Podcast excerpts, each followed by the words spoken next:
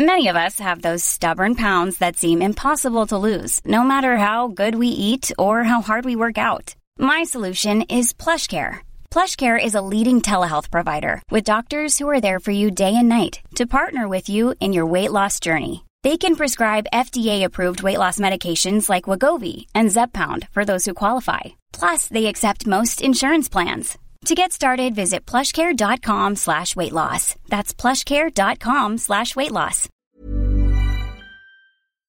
Salut à tous et bienvenue dans l'épisode numéro 2 de cette deuxième saison de Profil, le podcast de scouting par Dunkebdo. Euh, c'est Pierre qui vous parle. Avec moi aujourd'hui, le scout euh, du moment, c'est Alan Guillou. Comment ça va Alan? Salut Pierre, salut tout le monde. Ça va super. Alors pour rappeler très rapidement, euh, profil, c'est tu avais pour rôle d'analyser le jeu d'un joueur pendant depuis le début de saison. Euh, tu avais des jeunes téméraires et tu vas nous livrer l'analyse que tu as pu faire du coup euh, pendant 15 minutes. La parole est à toi Alan, je te laisse parler du meneur des Spurs.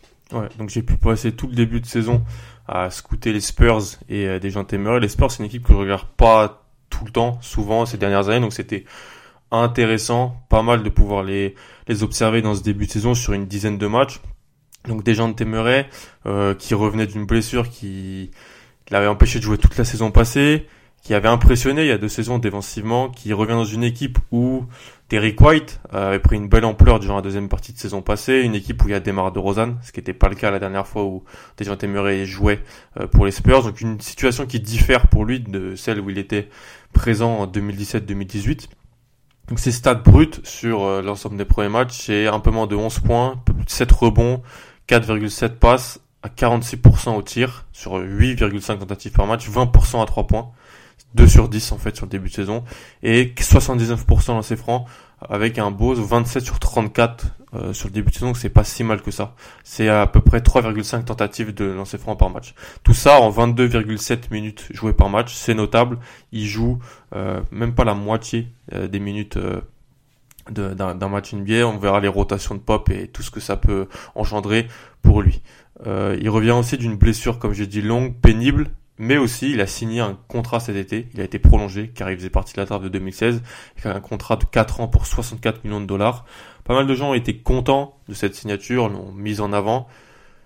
Moi, après l'avoir visionné, je suis un petit peu plus dubitatif et je vais vous livrer pourquoi. Donc mon questionnement central, c'est en fait de se demander si est-ce que tu peux gagner durablement NBA avec des gens t'aimeraient comme un de tes deux guards titulaires sans avoir un autre guard élite à ses côtés. Ce que ne sont ni Bryn Forbes, Derrick White, Patty Mills ou Demar DeRozan, les joueurs qui ou même Marco Bellinelli, les joueurs qui jouent avec lui euh, le plus souvent du côté des Spurs. Ma réponse, elle est un, elle est un peu nuancée, mais elle tend plus sur le négatif que le positif. Euh, les line-up dans lesquels il est plus utilisé par euh, Popovic, il y en a un qui se détache vraiment, et en fait c'est le 5 de départ. Me start avec Bryn Forbes, Demar DeRozan, Trey Lyles et Alda Marcus Aldridge. Ce line-up, il a joué 120 minutes ensemble. C'est le line-up vraiment le plus utilisé par, par les Spurs parce que si on compare avec le deuxième line-up le plus utilisé, il comptabilise moins de 50 minutes de temps de jeu. Donc, quasiment plus de la moitié moins. Donc, le, le, le, le 5 titulaire est très utilisé par Popovic. Et d'ailleurs, ce qui est intéressant, c'est que les autres line-up les plus utilisés, c'est des line-up 100% banc. Notamment le deuxième line-up le plus utilisé, donc 120 minutes pour le plus utilisé ou Murray dedans avec le 5. Et le deuxième, c'est tout le banc, qui joue, qui a joué 49 minutes cette année. Donc Patty Mills, Derek White, Marco Bellinelli, Rudy Gay et Jacob Puttel. Donc c'est vraiment des rotations, euh, grosses rotations par Popovic qui sont mises en place dans ce début de saison et des rotations par groupe de joueurs qui vont ensemble. Murray, Forbes de Rosanne et Mills, White, Bellinelli. C'est plutôt comme ça que ça marche et c'est pour ça qu'on verra à la fin pourquoi ce qui pourrait être vu euh, au premier abord comme un bas, un court potentiellement du futur entre Murray White, ça fonctionne pas parce qu'en fait ça joue pas du tout ensemble. On peut pas voir si ça fonctionne parce qu'il y a eu quasiment, ils ont joué une minute ensemble depuis le début de saison. Donc ce 5 de départ, qui a joué plus de 120 minutes, plus de 120 minutes ensemble, il a un net rating négatif de 2,6. Alors les minutes, elles sont pas énormes pour juger, mais on peut penser et Kevin O'Connor, Danny Leroux, des spécialistes sont déjà mis en avant. L'attaque des Spurs marcherait mieux sans des gens téméraires sur le terrain. Euh, les plus extrêmes diraient qu'elle marche même mieux sans De Rosanne et parfois Aldridge. Euh, et c'était un peu ce qu'on disait, je pense, tu es d'accord avec moi, Pierre, l'année passée sur les Spurs, quand c'était grâce à leur mm. seconde unit qu'ils arrivaient vraiment à bien attaquer, mm. quand ils, arrivaient à mettre Patty Mills, Marco Bellinelli et même Davis Bertans, et c'est là où vraiment ça artillait.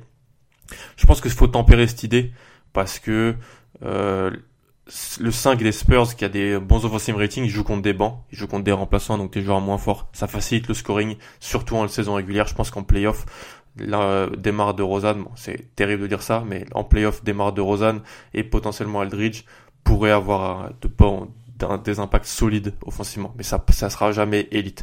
Et Dejounte Murray n'est pas un joueur élite offensivement. Le regarder Dejounte Murray offensivement, c'est assez frustrant parce qu'en fait, t'as l'impression qu'il a pas mal de choses pour que ça fonctionne, mais ça marche pas tellement. C'est un joueur qui domine beaucoup plus en transition que sur demi-terrain pour le moment.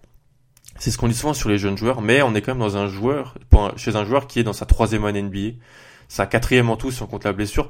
Donc ça serait peut-être le moment de voir peut-être de meilleures lectures sur demi-terrain, d'une meilleure gestion des situations.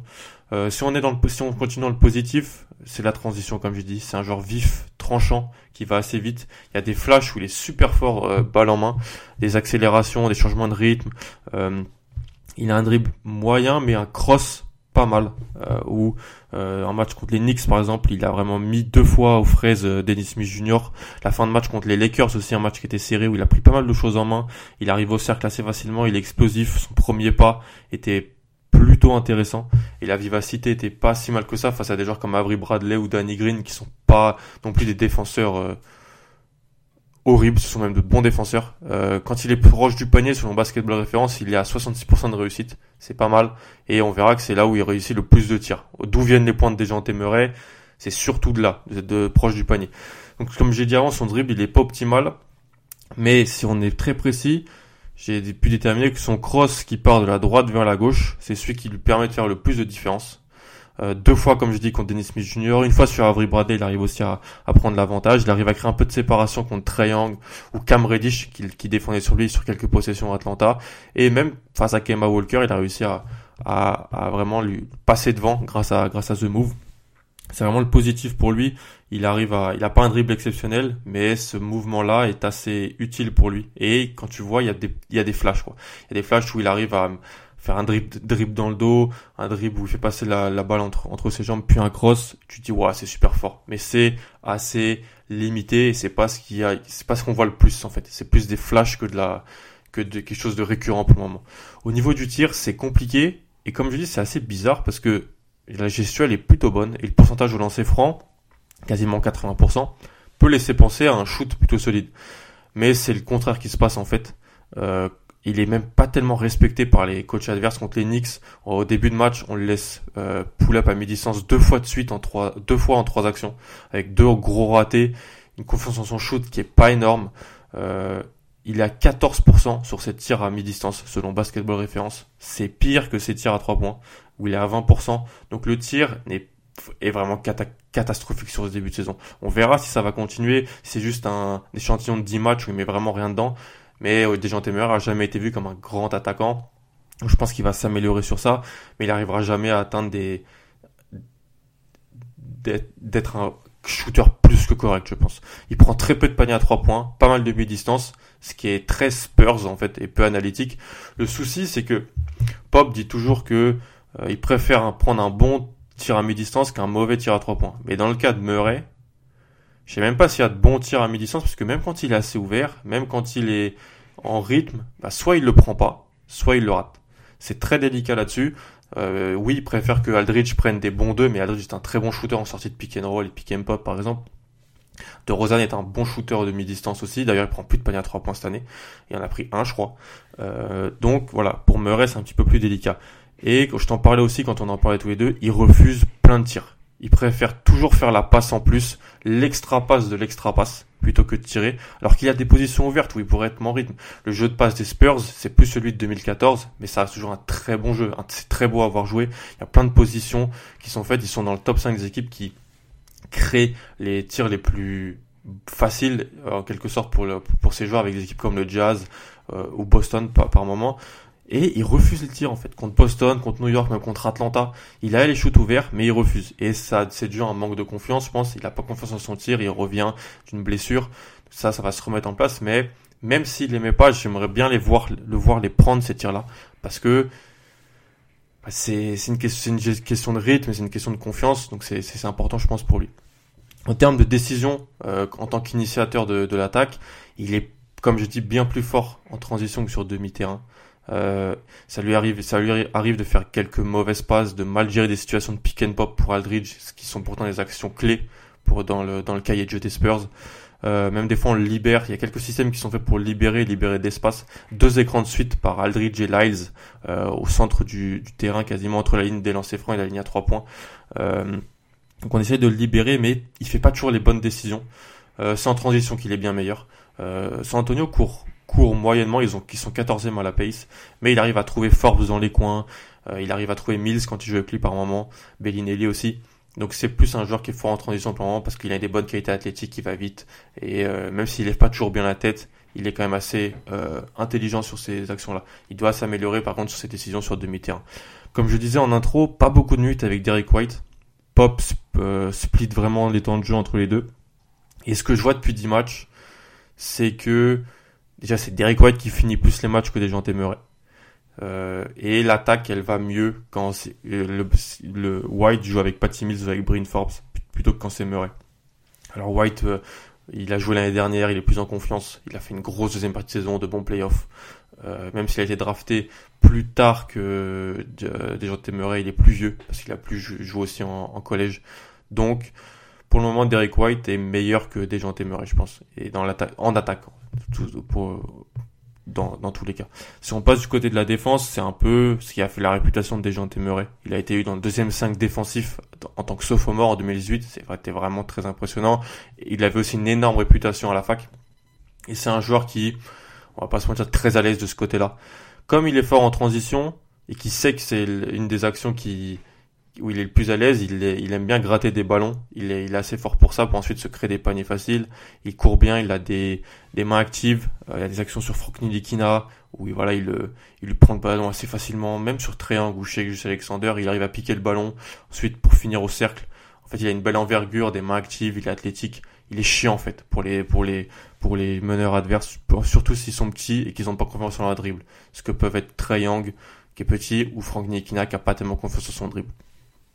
Euh, excuse-moi, euh, Tom du Fresh Podcast, mais c'est ce que j'ai vu de, de lui sur, ce match-là face à des gens.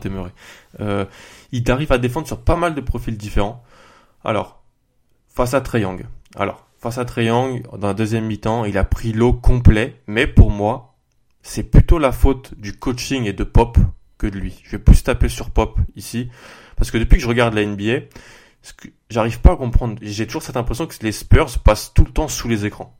C'est un truc qui, ou alors qui passe beaucoup plus sous les écrans que d'autres équipes NBA. C'est l'impression que j'ai, que les guards des Spurs, ils passent toujours sous les écrans en face, sauf qu'en fait, que quand tu passes sous les écrans face à Triangle, même à 10 mètres, bah, il va shooter.